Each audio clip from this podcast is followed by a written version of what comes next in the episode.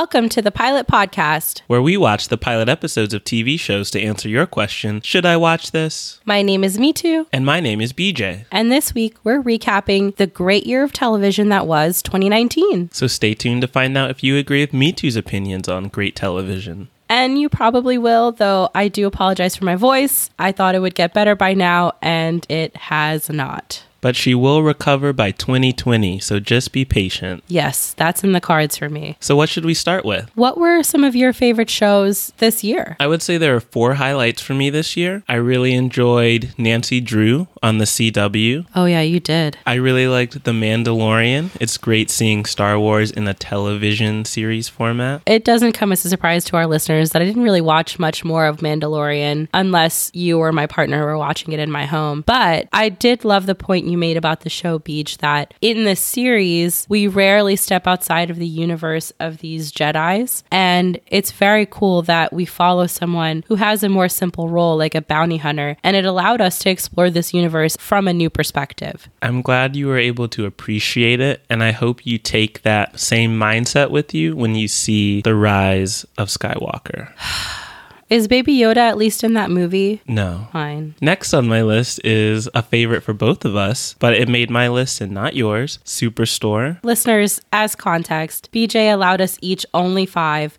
I couldn't stick to five. I had to do six. So he, in protest, did four, as though it would be horrible for us to have 11 shows instead of 10. All that to say, I could not put Superstore on my list. I'm doing you a favor, listeners, and my final show is The Chilling Adventures of Sabrina. I still love it. What's most interesting to me about your devotion to that show is I've never seen you binge a show. Yeah, it's the only show I will binge. Listeners, that's a huge plug for that show from BJ. And now that I have quickly and efficiently gone through my list of four shows, Mitu, how about you tell us your favorite shows of 2019? I get it. I can be even more efficient with two added shows. So, my favorite shows were Pose, Sex Education, Succession, Schitt's Creek, which we did a review of, Pen 15, which captured middle school angst, middle school music so perfectly, better than any show I've seen about that era. And the best show of the year, in my opinion, a Black Lady sketch show. It was so good. And I'm not sure how we missed it in our recording schedule, but oh man, listeners, you need to watch that show. It's so funny, and it randomly popped up on my YouTube recommendations, like clips from it, and now I have this whole new appreciation for that show. It's so good. And it's especially funny for black women, of course. It's written by black women, starring black women. But I think anyone can find it very, very funny. It just is such a good show and injected some much needed life into the sketch show genre, as did Sherman Showcase. Exactly. You need variety in your comedy. Yes. Which, speaking of variety, our listeners have recommended some incredible shows to us that I don't know that we would have watched or known about had they not put them on our radar. Yeah, so a series that turned out to be very popular, which surprised us, was Letterkenny. How did you feel about violence as a means of finding yourself? It's not the best message.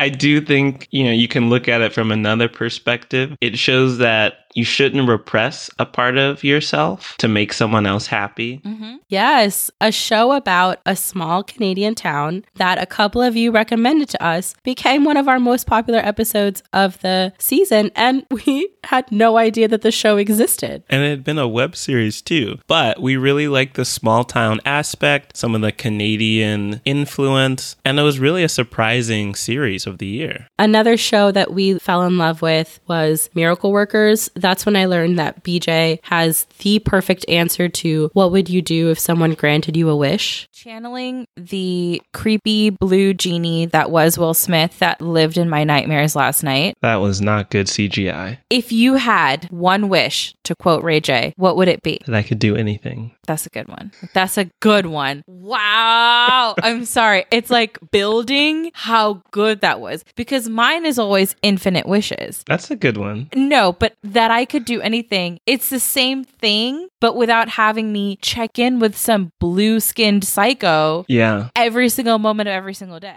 I'm ready to make a wish at all times. You don't got to get ready if you stay ready. And BJ, you stay ready. Life lesson. And then we had a reimagining of a reboot of a childhood favorite for both of us, Carmen Sandiego. Well, childhood favorite for you. I did not remember Carmen Sandiego as a young person. You couldn't find her in the world. I don't know why. We talked about this when we reviewed the episode. So many of my friends played Carmen Sandiego, and I understand the reference of where in the world is she, but I don't ever remember watching her or playing the game. I just was, I think, so firmly in the Oregon Trail that I didn't have time to focus on other things. I had to get my family out of there. You were dealing with rattlesnake venom. Cholera, rattlesnake venom, food rations. It was tough. It's a lot of pressure on a prepubescent child. I had a lot on my plate. Will you make it across that river or will everyone drown? And we made it, BJ. But it took a lot from me. So I didn't have time for childish pursuits like Carmen Sandiego. But we did end up liking the animated series. This is true. But what you did have time for was discovering some new shows thanks to our podcast. Two shows that I absolutely fell in love with through our podcast because we tried the pilot as we suggest to our listeners to do all the time. And after reviewing, I proceeded to binge both shows. First was Russian Doll, which surprised me because I didn't expect to be so interested in the story. That's a sign of a good show, a good mystery show that you and I keep asking each other's each other questions and answering with questions like we're both Sherlock Holmes when we're both Watson in reality. This show made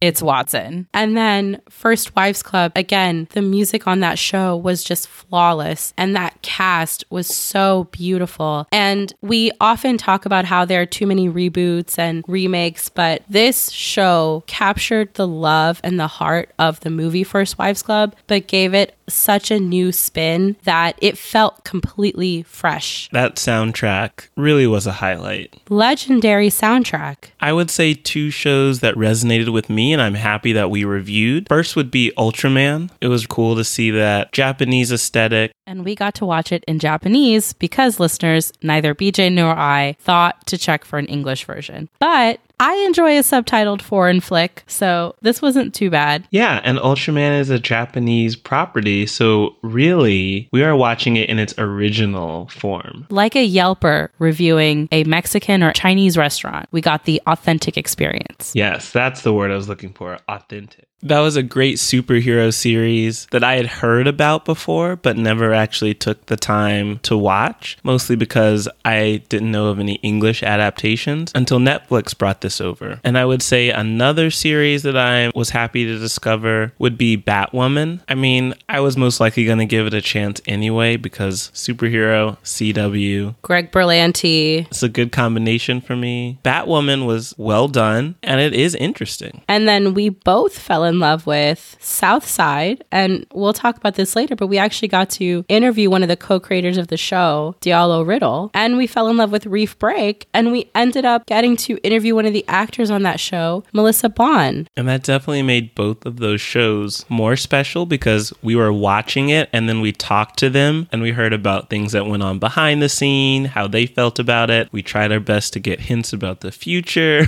Y'all, BJ was pressing Melissa and she was so great and kind to us. But oh man, was she like, I do not need ABC coming for me because of these two kids pushing me on spoilers. But nevertheless, we persisted. We needed to know what was coming next, especially her character's arc specifically was so interesting on that show. Regarding those secrets, I have to ask we know that Anna has a relationship. Is that going to be a plot line in the second half of the season? Um, so it's there. We don't want to get you in trouble. I'm like, yeah, like it's it's in the show. It's definitely in the show. We were just preparing her for press tours. Interviewers ask anything, so we just wanted to help her out. So, speaking of our interviews, this year was really when we got to see our podcast go in a new direction. Yes. Now we are not just talking about the TV industry, but talking to people in the TV industry. One interview that meant a lot to me, we reviewed Mysteries Decoded and had some funny things to say about it, liked the show, and we didn't expect Jennifer Marshall slid into our DMs, who hosts the show, and joked with us right back. Mm-hmm. Remember, we were like, who wakes up, you know, with perfect curled hair or something like that? And she DM'd us, I'm just one of those lucky women who has great hair. So sue me.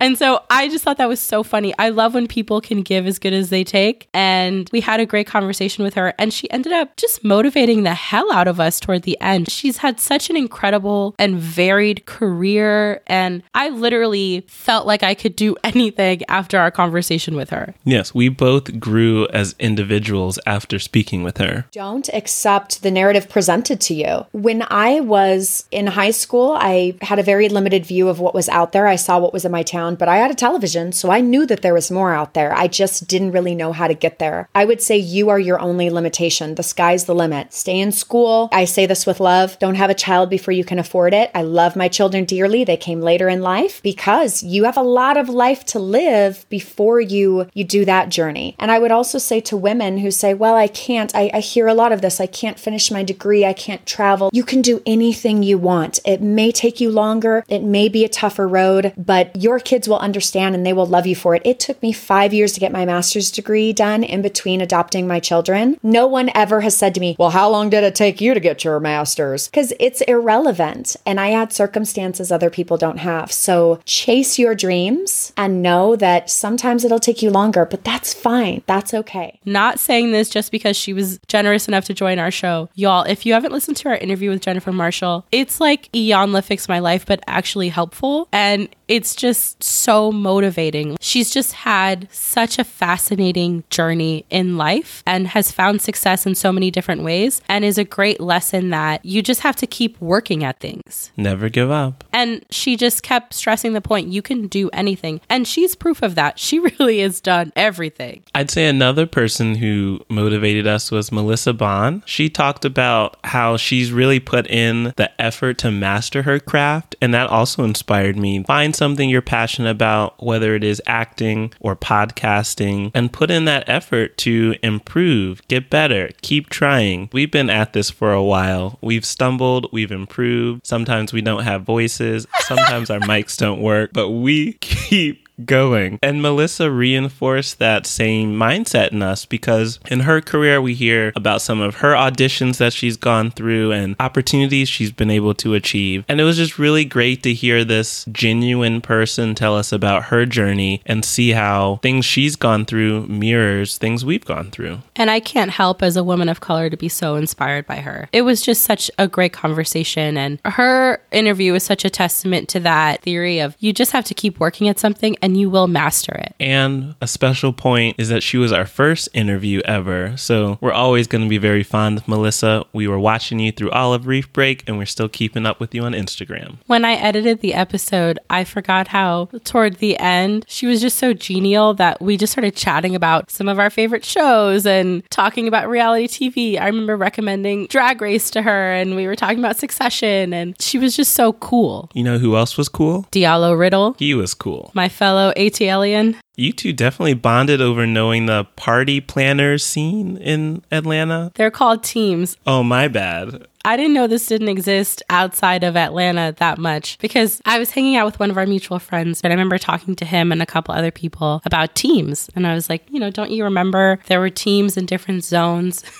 Which is so funny that we use police codes to designate areas. But I was just telling our friend, you know, you have a zone two party, a zone three party, and they're teams like the zone four, zone six, and they represent these places and then they put on parties, and it's a bit competitive, and you want to be the best party promoter in the area. And it was so cool to have that connection with Diallo because I've rarely been able to connect on that memory with people outside of Atlanta. He understood and is even thinking about making it a plot point. And you've heard it here first, exclusive, because we might use this on Southside if we can figure out a way. Because I, I got to do the research. I need to make sure Chicago has the party promotion teams as well. But we had a, a storyline where the number one party promoter in Atlanta, basically he died, and his funeral was like the most well promoted funeral in the history. Like it was basically like Freaknik meets like a music festival because when he died, like the whole city had to come out. Like the mayor needed to put in an appearance because he was the biggest party promoter in Atlanta, and that's the sort of absurdity that I think you can do on a character driven show like a South Side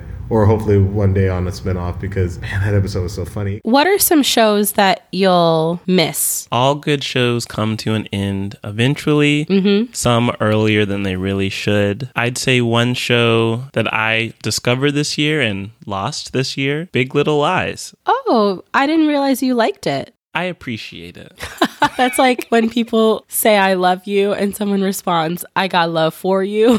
Thank you. You're so sweet. Thank you is probably worse. Yeah, Big Little Lies came to an end. I have some mixed feelings on that second season, but it was such an epic show and I'll miss it. So, another show we reviewed this year with our good friend Jimbo from Pilots and Petards was The Good Place, a big favorite for both of us. And while it hasn't ended yet, we are halfway through the final season and we're really going to miss it. I think it's good that it's ending now. It reminds me of a bunch of the CW shows that we watch that are ending now or have ended this year, where they're at a good stopping place and they're cutting out at the height of it, but I'll still miss the journey of the show. And then the final show we're going to miss was a new show this year, Deadly Class on Syfy. That was a cool graphic novel adaptation and really unique characters and a fun concept that I guess didn't resonate with enough people. That one was fun. I was surprised by how much I enjoyed it. Me too. We watched it together. And I was very surprised how much you enjoyed it. Aw, BJ. Thank you. So, speaking of your trifling behavior, Excuse you? one thing that our listeners in their emails to us picked up on is the fact that you love a hypothetical I do. and you love playing me with a hypothetical. Mm, Not my intention. When we talked about Doctor Who, you said that you would pick up the mantle of hero, and I want you to remember this. Uh huh. You said you would drop me off in the eye of the trouble and jet to another dimension so I couldn't reach you. I also said I would come back for you when you are done with your mission. How do you know you're in another dimension? It's Doctor Who. You can call me, right? He's got a special TARDIS phone. Okay, BJ. We'll let our listeners decide. BJ, what if someone is like, I'm at the top of Machu Picchu. I need you here ASAP. There are fire breathing dragon aliens. And I'd say, my friend Mitu is on her way.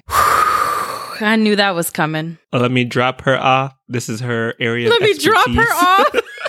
Machu Picchu. Call me when you need me to pick you up, Mitu. I'm gonna go travel into the future where you can't reach me. BRB. Call me if you need me. I'm going to travel to a time you can't reach out to me. BRB. How about the time when we discussed The Good Place when you very confidently, with no shame, told everyone that you would get in over me? Well, BJ, if anyone was listening a moment ago when you said you would drop me off in the middle of hell, to be a hero. perhaps they would understand why I, within the framework of the good place and the point system, uh-huh. believe that I would get in before you. Do you think you would get into the good place over me if we're thinking of this comparatively? oh, no. I really appreciate that. I also don't think you would have gotten into the good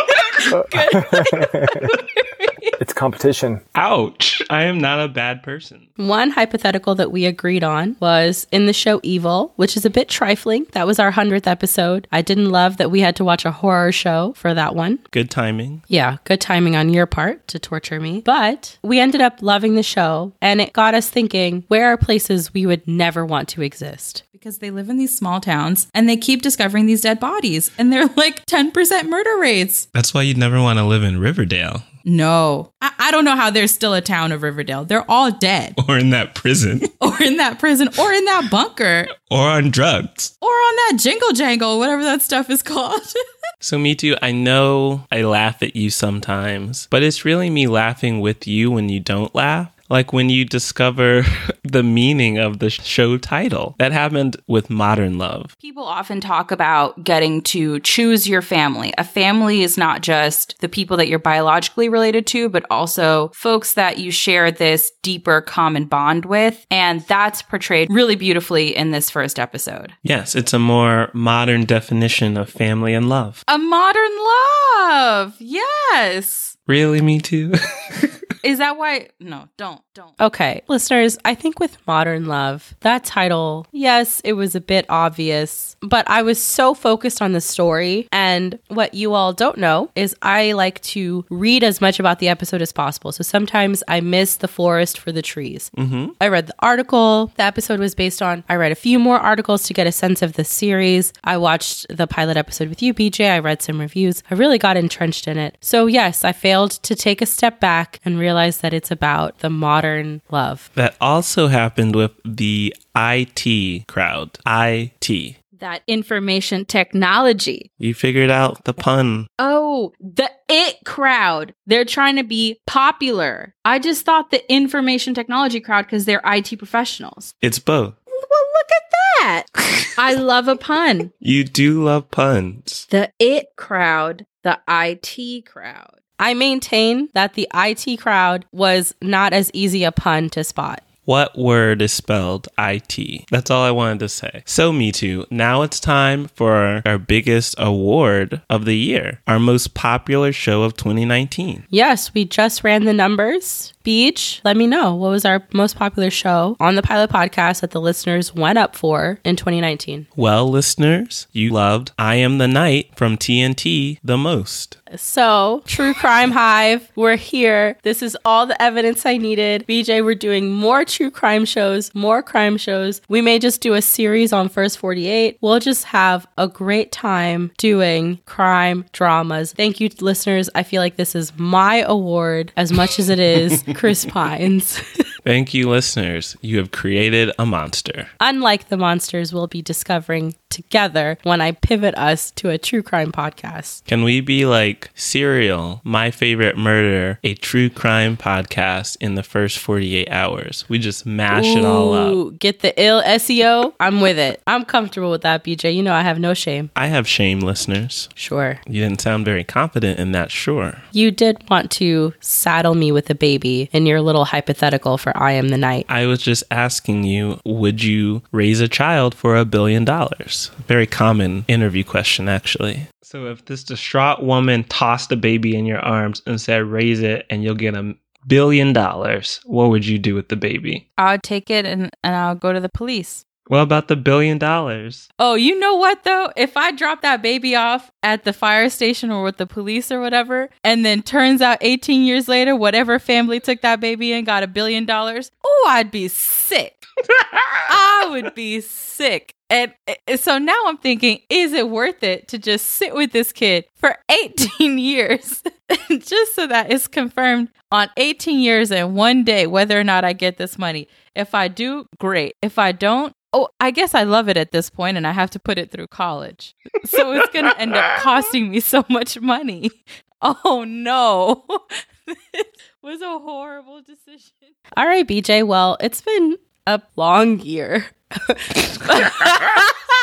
but filled with very good TV. Y'all, I know I'm not the only one after the impeachment hearings this week that's felt like I've aged 10 years in this one year. But this year has also been filled with fun, bright, challenging, funny, interesting television. It's been an incredible year for TV, especially TV from creators outside of the typical show creators that we usually see. So I just love that we get to do this, BJ. I agree. And I feel like we have a lot to look forward to in 2020. There's always going to be new shows, but we're going to see what Apple TV Plus and Disney Plus and HBO Max will have to offer. Next year, streaming is going to be even bigger. Which reminds me to let you know that we might be changing our format a little bit to accommodate for all of the amazing new television that's going to be coming next year. So get ready for that. And of course, keep sending in your listener recommendations. We are slowly making our way through the list. We had a lot of TV pop up on us this fall, but we're getting back to that list. And we are so excited to learn more about what you're interested in us watching because, like we said on this episode, we've discovered some amazing television thanks to you all. Exactly. And if you want to hear more than just clips, subscribe to us on your favorite podcast platform. And be sure to just check out our website, thepilotpodcast.com, and you'll see a whole list of lots of great reviews. And you can follow us on Twitter and on Instagram at the Pilot Pod. You can send thoughts, feelings, suggestions, your top shows in 2019, Four or six. however many you'd like. I don't believe that anyone should be restricted to any number. No more than 10. That's a lot. You can do more than 10. We have some time this winter to catch up on TV to ask the pilot podcast at gmail.com. Thanks for listening. Bye. Happy New Year. See you next year. Hey, listeners, we hope you enjoyed this special clips episode and you enjoyed listening to the Pilot Podcast in 2019. We wanted to give you a quick announcement. Mitu and I will be taking a short break in early January, but you'll get the return of the Pilot Podcast on January 23rd, 2020, and we'll be back with a slightly new format so you can enjoy weekly episodes of the Pilot Podcast. Thanks for listening.